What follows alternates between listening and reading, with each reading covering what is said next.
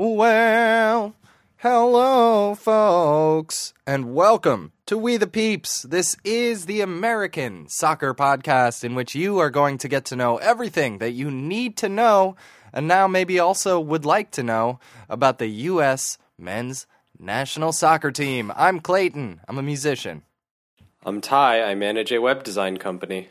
and we love the Nets. It's Greg's team now. No, file calmly to the Grexits. How about the, I want to file calmly to the Grentrance. Get me in them Grentrances. Go straight through that Burr hallway, tur. Oh, Got him. Uh, we better start the show. It's we the people. It's we the people. It's we the people. It's we the people. The game was, of course, USA versus Panama, or Panama, or Panama, however you place your emphasis. We'll be, re- we'll be, uh, Panama. we will be uh, recapping this game as well as looking forward to what comes next for the Nats over the next uh, hour or so, a little bit less than that. Welcome in. Thank you for joining us. Make sure to follow us if you'd like to get to know us a little better on Twitter at WTP Pod. And do not forget, if you love the show, rate and review it with five stars, please, uh, because that really helps us helps us in our journey, in our quest towards the World Cup. That helps the Nats. If you rate us five stars, por favor. And we always have celebrities come on and read the reviews. And, um, you know, I just have a feeling that there might be a, a certain young man from New Jersey Very calm, skinny, making an appearance Jersey guy. on the show. We'll see if we can get him. We'll see All if right. we can get him. We shall see. Boys, line them up. What even happened? We done had a game. We done played some stuff. All right, check it out. Who are these Who- people? Seriously. Oh my lord. I, I really did not recognize a lot of these faces at lineup. So we'll dive into it. We got Zach Steffen. It's uh it's one and a half gloves for Zach Steffen today. Uh the the the wingback pairing you know and love, Nick Lima and Daniel Lovitz. Classic. No no relation. Uh, we got Walker Zimmerman and Aaron Long, the MLSE center back pairing, uh, MLSeist uh, of all time. We've got Michael Bradley, Christian Roldan in the middle, and welcome on in Djordje Mihailovic. All right. Mm, Uh, in, let's see a little right-sided midfielded uh, Corey Baird, and then uh, on the on the left a little Jeremy Ebobisse. Welcome on in, uh, and and as at striker, we want someone tried and true who's proven their worth on the field. So we uh, went with Gyasi Zardes, unfortunately. Folks, this game was Surefire uh, starter. It was yeah, sure, sure, locked in. It was uh, a little bit of a slow start for our Nats. We got to see some very traffic coney moments from your boy Gyasi Zardes, a couple chances on both sides. But 40 minutes in, uh, Djordje Mihailovic would get his first goal for the USMNT, capping off what I would consider to be the, the most interesting performance of anyone on the field. Uh, up to that point, he was definitely he was he was like a an, an American Rakitic out there. It was it was a beautiful thing to see. good- he was like good a comp. He's he's a, he's Rakitic light uh, diet, turned down just a bit. Uh, that was pretty much the, the the highlight of the game, the peak. After that, the boys would come on out again uh, in the same formation, only to be uh, changed for uh, for whatever reason. Greg Berhalter takes out Djordje Mihailovic, um, which to me was sad because he was making it worth it for me. But uh, the the the team charged on, uh, ended up catching another couple goals late in this one. We got to see uh, Walker Zimmerman score off of a cross from Nick Lima. It was kind of a post corner kick situation. Uh, and then we also got to see uh, Christian Ramirez, two subs. Christian Ram- Jonathan Lewis gets the assist to Christian Ramirez, who uh, finishes off a tap in. And I got to say, it felt like something Gyasi Zardes would have messed up. So thank you, Christian Ramirez, for doing that. We appreciated that. Uh, we also got to see. Over the bar. 15 feet to a bar, 15 more. We got Altidore back to Lewis. we got to see our favorite Paulie Areola Nips. Ollie Uh, Nips. and a I little- missed you. Yeah, and a little Sean Johnson too. Why not? I think I forgot to Sure. say that it was uh, Sebastian Lletget who came in for for our Georgie boy. Um, but yeah, we got to see some Sean Johnson as well in goal. Ty, uh, post game, we we both totally remembered about this game and totally didn't forget to do a Rastapod. Um, Yeah, we, we we deliberately didn't do it just to heighten the suspense. That's for all correct. Of you. Yeah, it was Yes. a conscious, deliberate choice. But after all that, Ty, I am dying to know what were your first impressions here. I was thrilled with the system and the ideas and the the concepts that that Berhalter was um, was not only uh, introducing through the way that the the guys played, but because no one was watching the game, you could actually hear a lot of his instructions, which was cool um, and useful for us at home. Uh, not useful in growing the fan base, winning the World Cup, eventual revenue, etc. Uh, but but handy for us. So I, I was a I was huge on all of those things. I thought they were all very very smart and well thought through and welcome and and good fits with our with our team. But I w- couldn't help but be depressed at the level to which those ideas were executed. Namely, the idea of you know trying to pass out of the back, trying to keep the ball on the ground, trying to play one twos.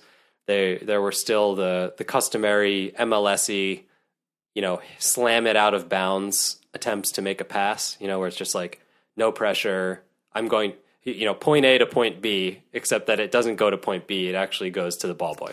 Yeah, there was a lot of like- that. There was also a lot of like could have been a, a forward pass, but the midfielders like wouldn't even look over their shoulder to see what the pressure was like. It just is like yeah, an there was there was some checking back. Yes, yes. But to me, I I was looking at this as a as a demonstration of intent, not as a finished product in any regard, as I think everybody should. So for me, the the result is is pretty much irrelevant.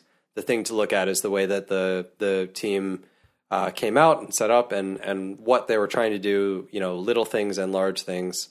Um, to give us some hints as to way as to the way that the eventual full team will play, and I I'm very assured by the fact that you know, earlier in the day on that Sunday, we saw Tyler Adams go 90 incredible minutes for RB Leipzig. Really, I didn't know that. That's exciting. totally, totally dom dom. He he was in central midfield for the whole match uh, and completely controlled the tempo of the game. So That's incredible. quite an outstanding performance, and he misplaced maybe two or three passes, you know, major passes uh, over the course of that game. Um, so I think if you plug someone like him into a system like this, you you start to get a lot out of it. And then we also have uh, McKennie, obviously, and and you know other other more technical, more talented players who aren't available for this camp. So I think we're headed in the right direction. Um, I have a couple qualms with the with the tactical stuff. Yeah, so uh, Ty, you were- worries, but I'm overall very very pleased. You were saying that uh, you got to see a lot of what we can expect tactically. What exactly was that, uh, um, how, in your words? And then, yeah, what were Yeah. your what are your concerns moving forward? Yeah, yeah. Okay, so I'll I'll pick out the the main most visible one is that the shape changes between defense and attack. So when the ball when the opposition has the ball, the US was setting up as a pretty flat, you know, uh, straight line four four two. Yeah, it- and with the press, it almost looked like a four-two-four on defense sometimes. Sometimes, yeah, but the I'll get to the press. That was less present than it was in the in the Sarachan era, for instance. Um, and I've heard Berhalter's explanations for that and why we're approaching it that way. But the, this was the most uh, apparent thing was that in attack, so in the build up, uh, we had one fullback, Lovitz, slotting into a three man back line with the two center backs. And then we had Yeah. Lima, the right back, tuck into midfield to, to pair with Bradley. Uh, and then you had Roldan a little bit higher. So it turned into, you could call it like a 3 2 2 3 on in, in attack with the um, the two wide midfielders posted way, way, way high, like Dortmund high on attack. So it was uh, Ebobisse and um, Baird. Corey And so they they were they were like hugging the touch line. The the goal of which tactically is to make the field big. So the idea is you want you want to when you're on attack, you want to spread the field because it opens up space for passing. So if you're if that's what you're trying to do, if you're trying to pass around people, you want those people you're passing around to be as far away from each other as possible. So you station your wingers as wide as they possibly can be so that when you're in attack, you the the opposition has to stretch their uh, numbers uh, across a larger area. Um, and we paired that with a passing uh, approach that was was great and and came off on a number of occasions and looked really good. And, and Berhalter said after the game that there were you know plenty of occasions where it seemed like it al- it almost worked. You know, and it's kind of work in progress moments, but um, that it did come off on a couple occasions, like including the the um, some of the goals. Yeah, I think the um, third goal in particular was Yeah, the third goal was- was a lot a like moment that. of dribbling uh, prowess Right. from Jonathan Right, right. Lewis that was that that was kind of the crown jewel of a nice little passing sequence, and we ended Right, up in right. front of an empty net. How do you not score? How can you not score that, Altidore? Jozy. There was the so the, the particular passing methodology that I noticed over and over and over were long vertical passes uh, that were you know maybe twenty yard vertical passes uh, that were paired with um, diagonal runs from midfield. So which is exactly what you want to do. If, if you stretch the field so you get the opposition to, to be wider, that opens up gaps, and then players in the forward line have to be um, have to be smart about finding those gaps and then making runs into them, so that midfielders can find them with with through balls. And those were uh, they, there. There were also a number of through balls that were played between the other lines. So there were uh, through balls played like the one for the first goal. That was I think it was Roldan to um, to Baird who squared it for Mihailovic. Uh, and so that was that was a, a good example. But there were plenty from Zimmerman to Roldan, for instance, where um, you know it's a normal you know build up situation, and we're kind of circulating in the back, and then um, and then uh, Zimmerman is on the lookout for the vertical pass that can split the lines, rack up them packing stats. Uh, we can explain another day, but bypassing lots of defenders um, and moving the attack into a totally new phase very quickly.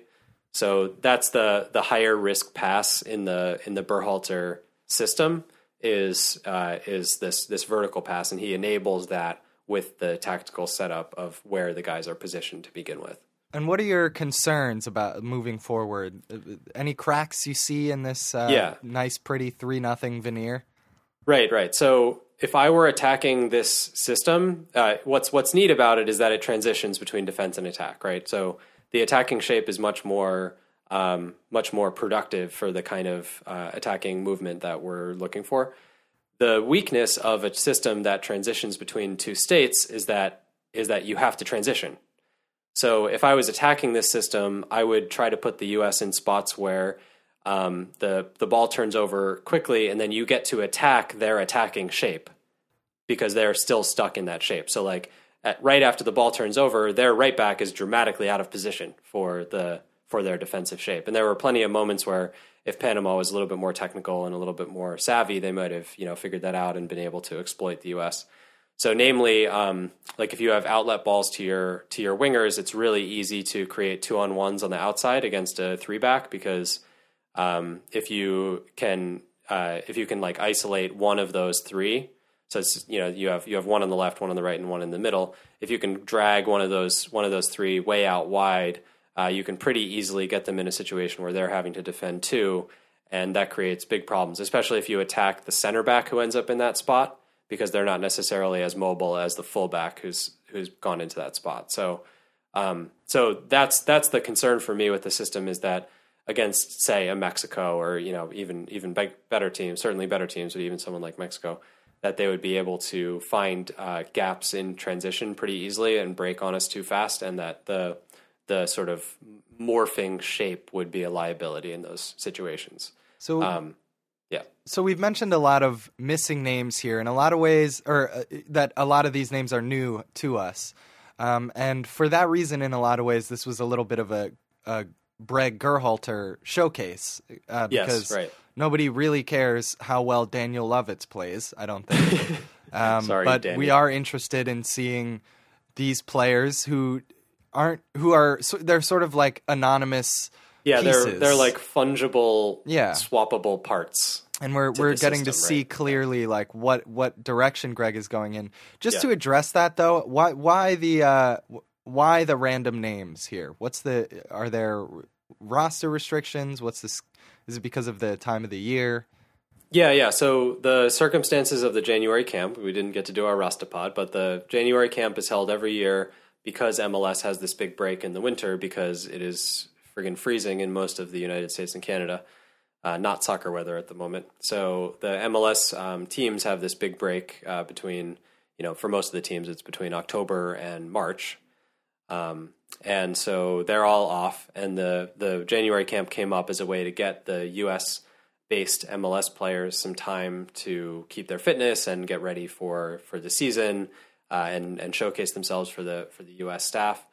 So uh, that's that's the intent. So so what you have here are essentially the MLS players who the staff rates as most likely to have an impact on the national team in the near future. Uh, but we're in an era of the national team where uh, we expect that you know maybe nine of the eleven starters would be European based or you know foreign based in some regard. Right. So the the you know level of that player is not particularly high at the moment. Um, but what happens often with these camps is that it, it gives players a chance to um, to blossom as international caliber players, and then you have one or two out of every camp who comes out of it with uh, as sort of an established you know picture of what the USMNT is going to be doing in that next year. Um, like even last year, you had you had someone like Tyler Adams just confirming that he belongs at this level, um, and in the past you've had Geoff Cameron, Matt Besler, those kind of guys uh, coming through and, and doing well. So Yeah, and Jeremy Ebobisse is a is a young cat, and much like uh, Tyler. Well, I don't know how young he is, but I, I know he's he's he's 21. Yeah, he's 21. So he, lo- he's, he looks like he's 85. he plays like he's 21. 18. Um, he's doing. He gets a chance, right? So there's like there's random names. I think sometimes also in the January camp, some domestic players get rewarded for uh, you know and appreciated for what they're doing in the MLS, even when they're not part of the picture moving forward necessarily, or at least not in a big way. Um, I think, Yeah, yeah, yeah. Walker Zimmerman and Aaron Long are are strong examples of that. Players right. that are, are greatly appreciated, but probably not uh, huge impactors moving forward. Right, and there's a a set of these players who are in camp where you, you know you could put an eleven together that's like, oh yeah, that looks like national team players I've seen before. You know, but you had guys like um, Paul Arriola on the bench, Will Trapp, etc. Yeah. uh, uh, Lletget. You know, even some some of the guys who got in the game. So the the total randomness of the roster this time, uh, or of the of the eleven, is down to the fact that it, you know apparently according to Berhalter, these guys have been performing the best in camp and kind of earning this time at, at the end of the uh, the camp. So I've I've no reason or um, or ability to quibble with the selection. It's just you know to me to me that's that's not the point of the game and. Um, and it doesn't really matter. And there, Yeah. there's one particular thing that people quibble with, which is having Michael Bradley be a part of the national team at all, let alone in the eleven, and I, which I think is completely absurd. Uh, but and and it's just it's a natural human reaction to yeah It was painful and traumatic to watch Michael Bradley lead our team into the murky, murky moat that surrounded that field in Trinidad. But, um, but you know, just uh, have a look at some of those games we played with Will Trapp in the slot, and I think you'll yeah exactly. gain an appreciation. And I'd love to have someone better than Michael Bradley out there, or younger than Michael Bradley. But uh, you know, we're not there yet. So Yeah, until Can that you- person appears. Yeah. you know this this is this is definitely the best choice. I mean, if you if you took away all of the history and you took away the name and the the, the pain of who that person in the past, and you just look at the skill and what he brings to to the team, you know, put a different name on his back and give him a wig. People would love this guy. people would be people wig. would be going. People would be freaking out at how good this this player is, who we just discovered. yeah, Michael Bradley. And uh, you should try that. That'd be great. So who's uh who's this guy Djordje Mihailovic? He- I mean, Mihailovic, like I yeah, said, so- I thought I thought he had a great showing, really calm, actually yeah. can pass, actually sees the game.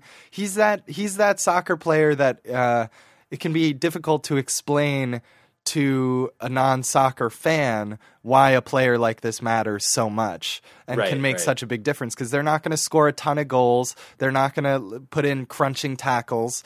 They uh, players like Mihailovic are going to be a link and and make little triangles and open stuff up. And, and he's not big. He's not super fast. He's not flashy dribbly. So uh, who is this guy? Where does he come from? And what does he what, what does he mean uh, for the team? Yeah, so he's a Chicago Fire homegrown. Uh, he had a um, promising rookie season that ended in a injury. Uh, I think during the playoffs two years ago. So this last year was going to be his first full season, and it got uh, kind of cut short by his recovery from a, a, ACL. I think it was. So he came back uh, towards the middle of last season and was was really great for for Chicago. Uh, Chicago in generally generally quite horrific, um, but he he did well for them uh, and, and sparkled very brightly. He's he's incredibly technical, as you can tell, very unusual for U.S. players of any age. Um, and it, that that seems to kind of come from his uh, soccer upbringing. His dad was a pro. Um, he grew up in the Chicago area. Um, I, I, think his dad's in you know coaching roles and still involved in the game and things like that. Kind of a similar vibe to the Pulisic household.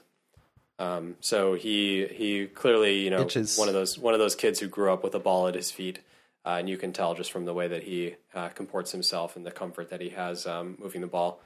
So I, I think, yeah, anytime you can find a player who's that um, that fluid and that's able to link uh, link play, that's you, you gotta you gotta cling for dear life because those don't come along that often for for the U.S. national team.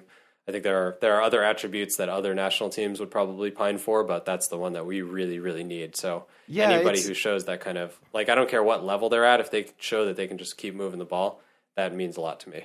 it means a lot and it's weird it's like there's a, a language of soccer being spoken around the world that americans have are have not always spoke fluently and i, I mean that in a, in a metaphorical sense like on the field and it really stands out when you see a player who seems to have that understanding of the game.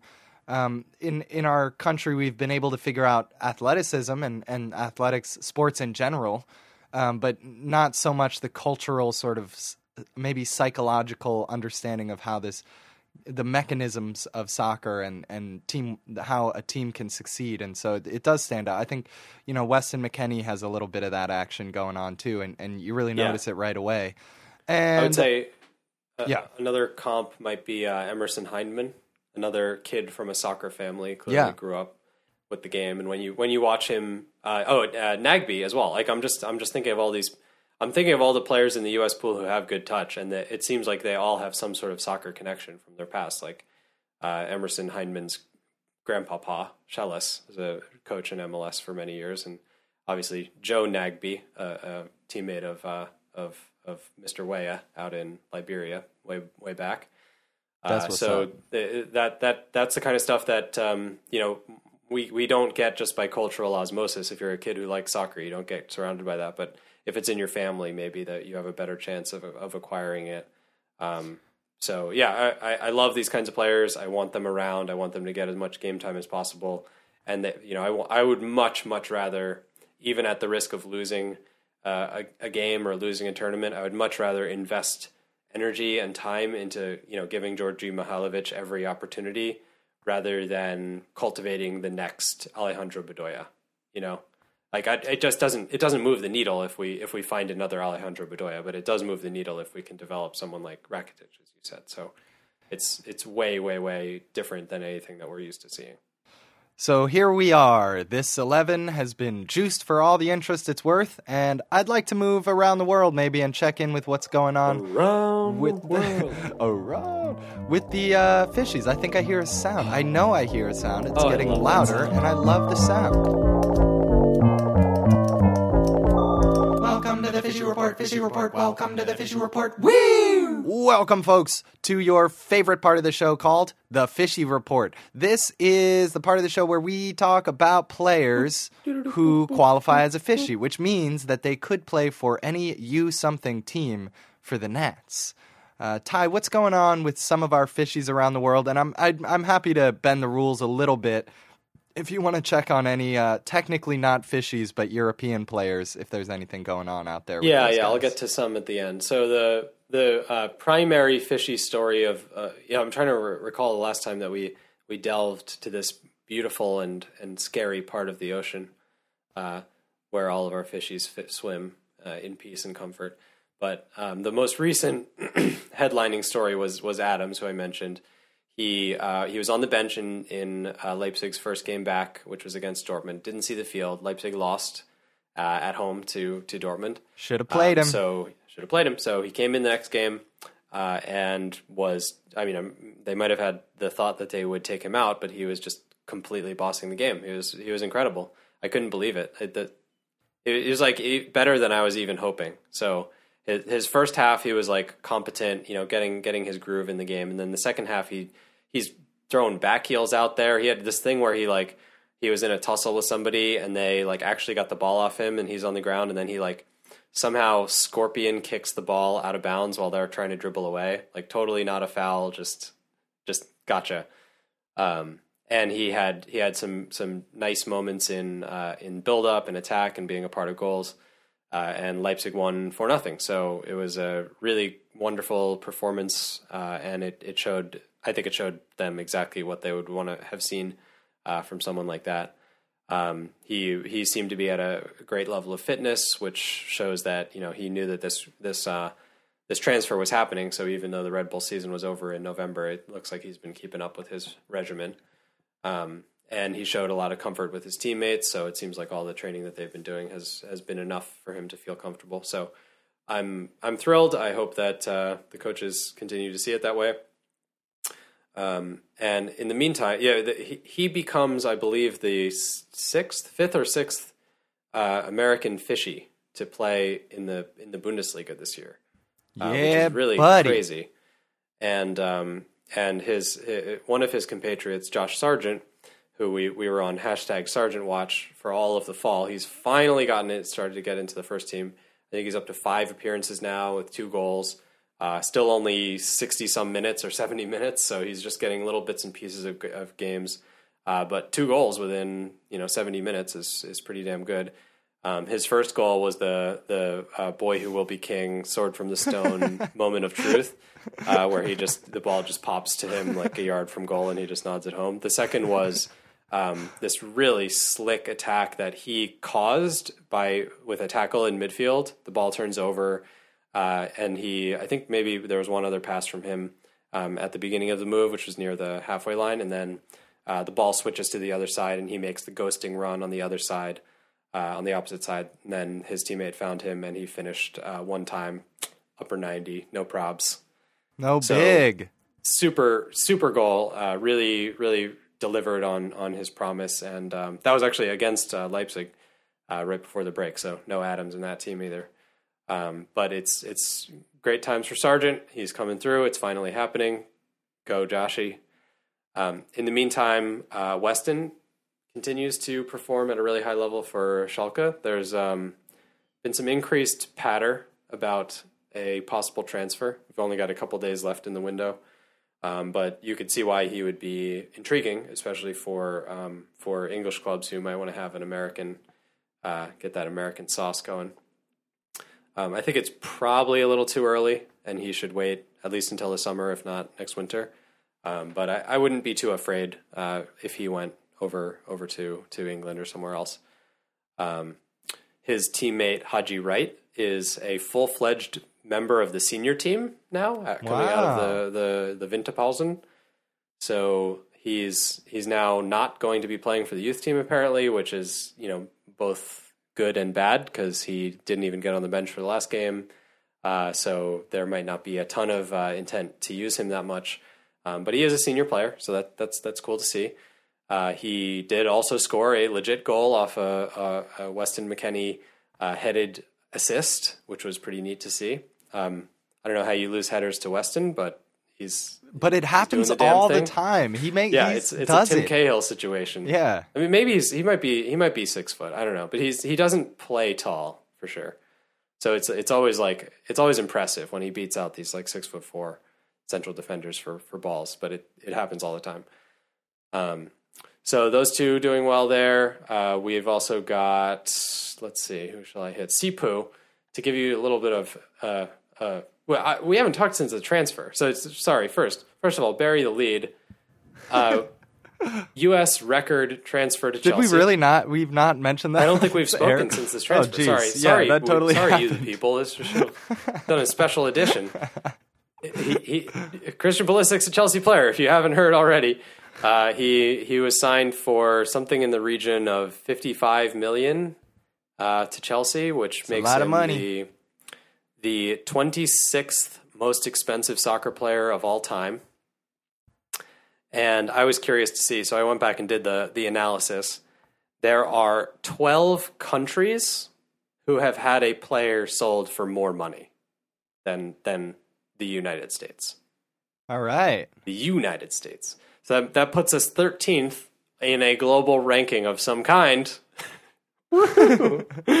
so so uh, yeah, let's all get pumped for that. So you know you you, you get beaten out by Wales and by uh, by Egypt uh, for for Mo Salah and uh, some of those some of those places, but but it, it gets us a little bit closer to that that upper echelon. And there are a lot of big time countries who have not had a, a player sold for as much money, uh, including our neighbors to the south. I might remind you, uh, maybe until Yeah. Lozano goes, but um, I think Pul- Pulisic's still going to be more expensive than Lozano. So, um, so he made this transfer. He's he's loaned back to to uh, Dortmund, which would indicate that they plan to use him uh, in the second half of the season. But he's not playing at all. I think he's played. Well, he he he had one sub appearance in the two matches so far. Um, so not that promising on that front. But but Dortmund has a long end of season ahead of them, so I'm sure they they want it, they want him as depth. But it's it's clear that he's not going to be their their number one go to option um, in the in the spring. So it, it looks like it would take an injury for him to really start getting consistent time again, which which sucks. Uh, you want him to be as sharp as possible going into that uh, that Chelsea move. Uh, but hopefully, you know, something like the Gold Cup maybe could help with that. Just just getting him at at full speed uh, before he goes over to to train with Chelsea. Um, let's see where where else to go. How is. Tim Weah doing at Celtic? Oh, Tim Weah. Sorry, uh, this is why I need a list. Tim Timmy, little Timmy, he is immediately a Celtic legend. He's, he's grabbing the, he's kissing the badge. He's freaking out in front of the fans. He's he's scoring at will. Uh, I think he's got two goals, two goals in three games, something like that. Uh, one of them was against a, a lower division side in uh, in the cup. That was on his debut. It's kind of a- like he just as a sub. arranged his career so that he could do what Neymar was doing at PSG. Yeah, exactly, exactly. He's essentially the Neymar of Celtic.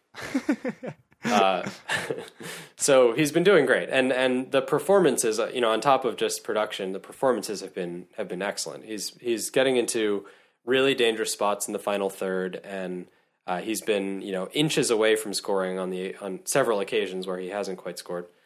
Um, now you know you have to caveat it all that it's a it's a lower level, but it is good to see that at least he can put it together at that level, um, you know, consistently to to, to a certain degree, and I, I think he'll he'll continue to be in their uh, in their first choice eleven uh, as long as he's able to keep that kind of performance going because those those players don't come along very often.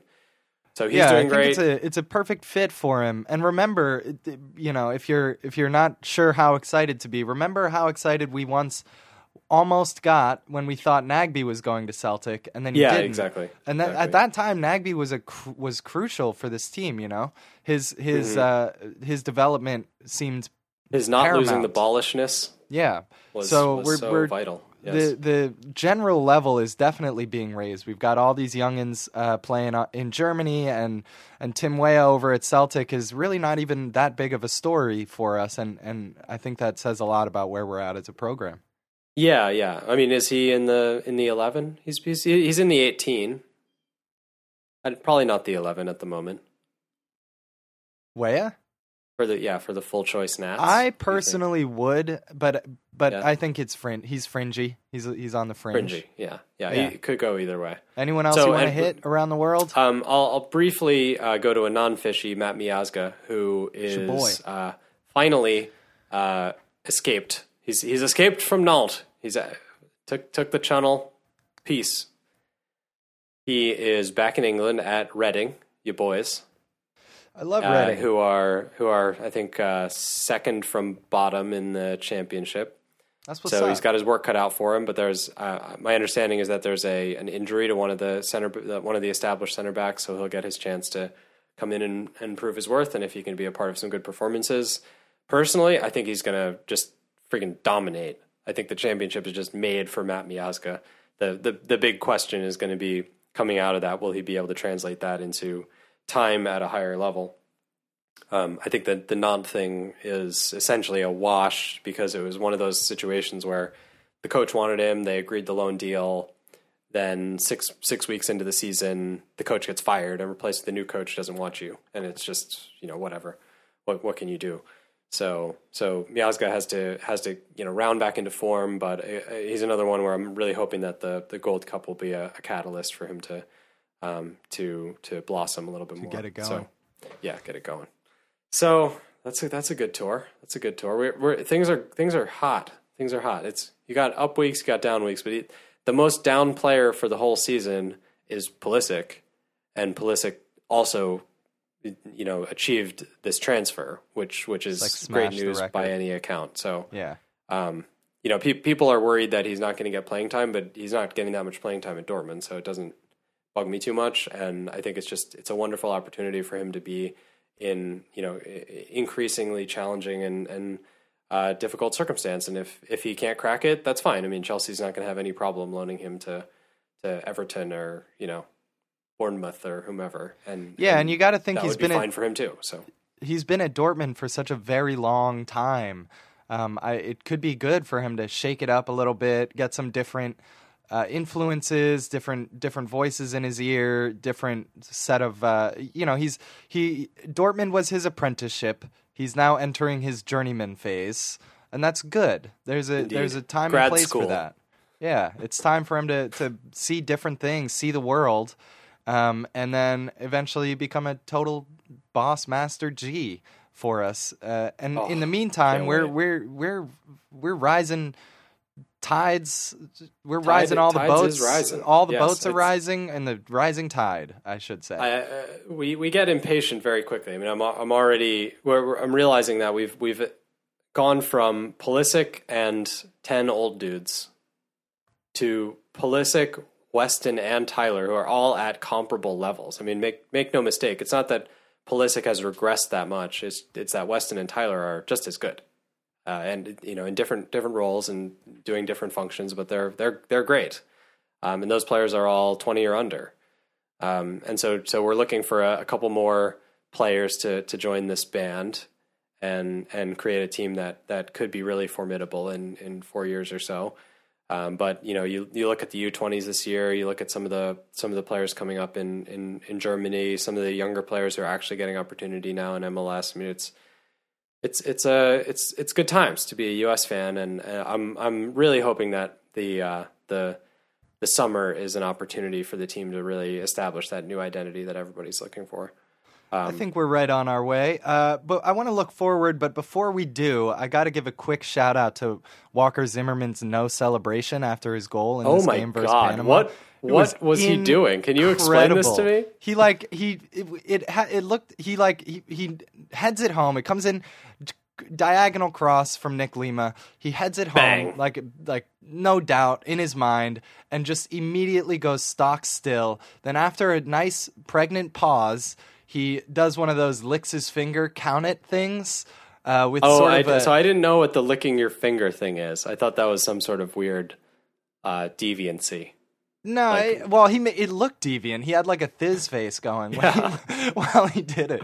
But I just loved it. He stopped so stock still, he, he, like before the ball goes in, practically. I think he was like, it looked he was like, he- mad dogging Lima from Something like that. I think was that his goal? It was like it was like you're so good. I'm just gonna immolate you with my stare. yeah, I think he, that's how he expresses uh, love and affection. Yeah, like he, right. he right. looked like a uh, like in FIFA when or any soccer video game when like the the the players haven't been programmed for this situation. You know, there's not like an Yeah, they- right, right, and exactly, they just like exactly, stop. Maybe yes. that's an old school that, reference. like I'm they sure all win the they all out. win the Champions League, but they, they like haven't programmed in like Gyasi Zardes winning the Champions League, so he's just like just staring blankly into space with his medal. it was great though. Good on you, Walker. Uh, nice having you for this game. Ty, what comes next for Oh. us? What are we? Uh, what are I we want looking to I want to get to what's next, but I, I've, I'm realizing that the one of the most important aspects of this game has been put under the rug. which And I- is I've, I've already gone off a little bit on Twitter about this, but the the crowd and the ticket prices yeah. are are one of the principal stories of this game because here, you know, we we talk about this in the show a lot. Y'all y'all know what I think, uh, what what what the two of us think. But here we have a situation where you have a, a a C or you know maybe a D team. Like this is not even the best MLS players, right? For the U.S. men's national team, these are these are players who are who are barely going to get a sniff at a full roster for the U.S. national team. You have a new coach where you want to get things off to a good start and you want to reintroduce the program to the to the populace. And you're playing in a place that does not have an MLS team and you're charging $40 and up for tickets. This this is the reported prices that I saw. 40 and up. And you get 7,000 people in an 80,000 seat stadium. And I I'm I'm just floored at the logic. I don't understand any re- reasoning behind why you would make a decision like that. Why would you not sacrifice some amount of revenue to bolster public perception of the team, to introduce more people to the team, to make the new coach's debut a more joyous and, and exciting occasion, to give the, the players who are representing the U.S. for the first time uh, a better sense of the grandiosity of the responsibility that they have and the opportunity they have. Uh, why would you not use a game that's inevitably going to be low revenue? You know, this is not a moneymaker. You're, you're January friendly against Panama. Why don't you use that as an opportunity for outreach and for brand building, as opposed to trying to squeeze every penny out of a market that doesn't care about soccer? And, and they had to fly. Like the justification for going to, to Arizona is that it's closer to San Diego. It's like play in San Diego. They've they've been fighting their asses off to get an MLS team. They have facilities like you can play in the, the old football stadium there if you want to play in a football stadium. It's, you know they're they're not they're not doing gangbusters business there. You can play at uh, at UC. You know it's it's like There's a lot of ways in which the USSF seems to fall short. And one of the big ones is general sense of coolness and like whipping up a vibe. They Yeah, they s they seem not to know how to get a buzz going at all. Right, right know? right and and and you know some of the logic that i've heard behind this you know i, I read an interview that uh, uh, jay berhalter the ceo of of the ussf and Sunil, No relation. Oh wait, no total. there is a relation. relation uh, that they did surrounding the the copa america and they were analyzing the ticket prices for copa america and they said that you know essentially the most expensive seats are the ones that sell out the fastest so if you lower the ticket price it doesn't actually expand the the attendance by that much, but it does dramatically decrease revenue.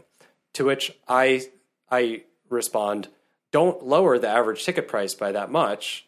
Just make it so that you can get a bad seat for ten dollars. That that's all that's all I'm asking for.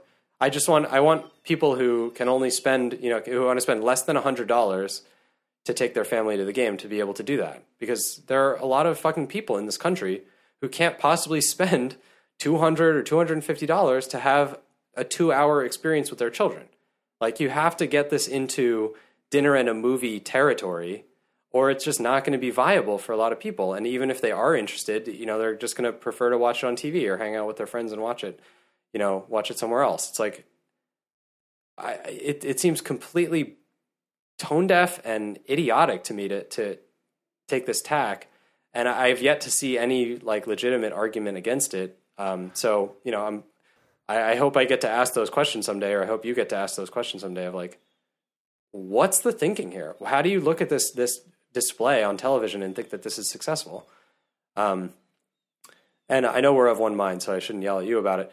The the the I, I did some research. I got so riled up after the game yesterday because I was like, this would be such a great opportunity for kids to come watch the U.S. national team. Like, it's, it's this low pressure environment where the U.S. is likely to win, and we did win with style, and we looked good, and it was like you could come out of that game talking about the the fucking fullback, and you could think like, oh man, we should do that for our high school team, or you know, oh, you know, did you notice how Mihailovic did, made this this run or, or, or his touch or whatever? And then kids come go home and they want to be that and they want to turn into that. That's that's that's the win, not not getting twenty bucks extra out of the ticket. I I don't get it. So I went back and I was like, doing some research. I found um, just from the world of club sports, you can go see uh, Dortmund for twenty dollars US. You get a ticket. You go see sit in a bad seat at Dortmund for twenty bucks.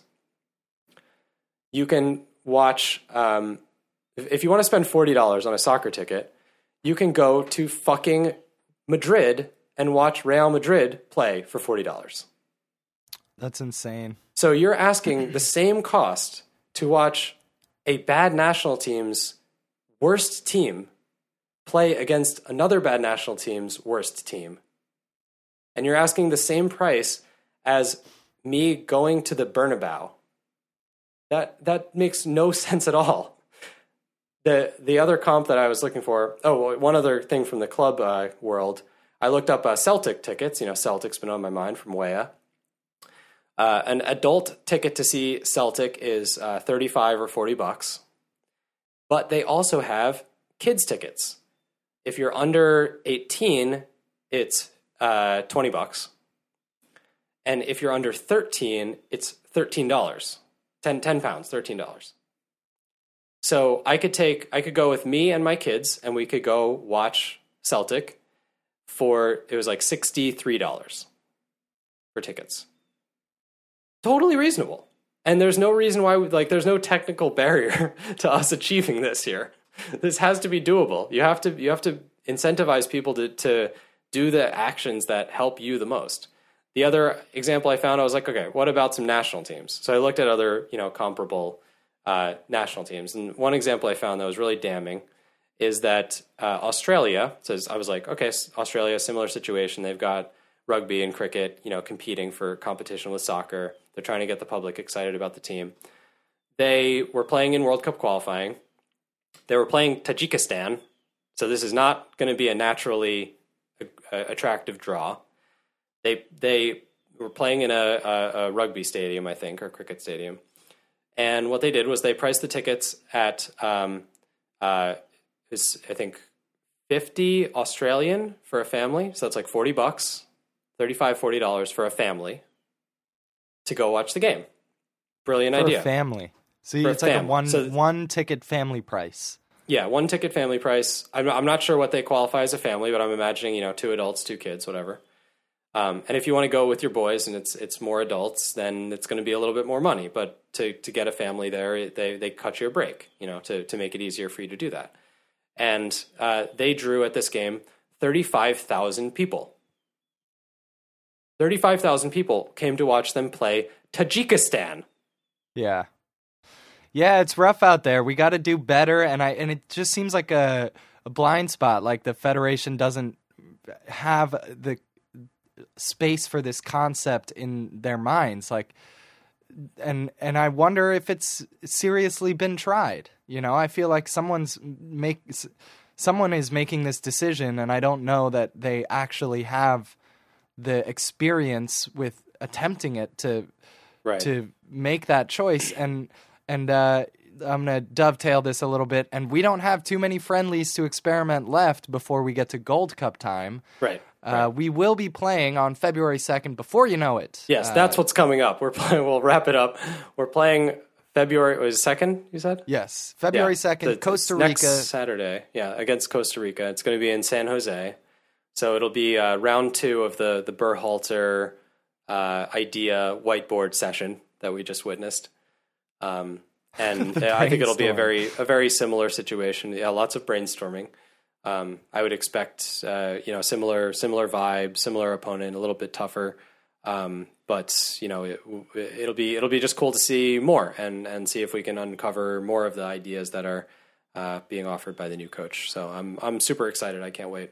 I'm I'm psyched for the Nats. I'm psyched again. psyched man. for I was I was again. losing it a little bit, but I'm psyched. It's good. It's good. And there's a lot of club teams you can go out and watch. Watch some Celtic. Watch some Leipzig.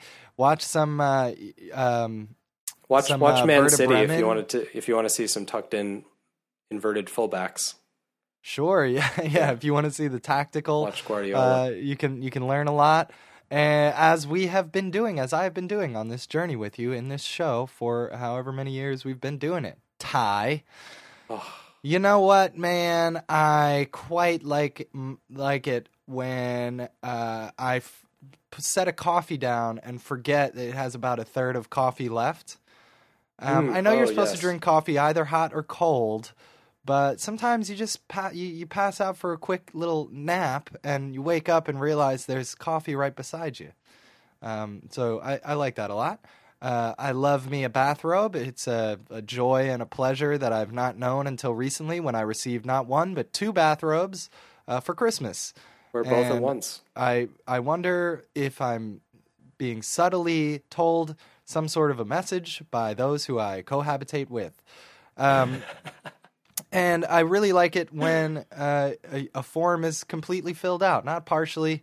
Uh, nothing, no longer any confusions or fears about filling that form out. Are you with me, folks out there, about fear of filling forms out, or is that just me?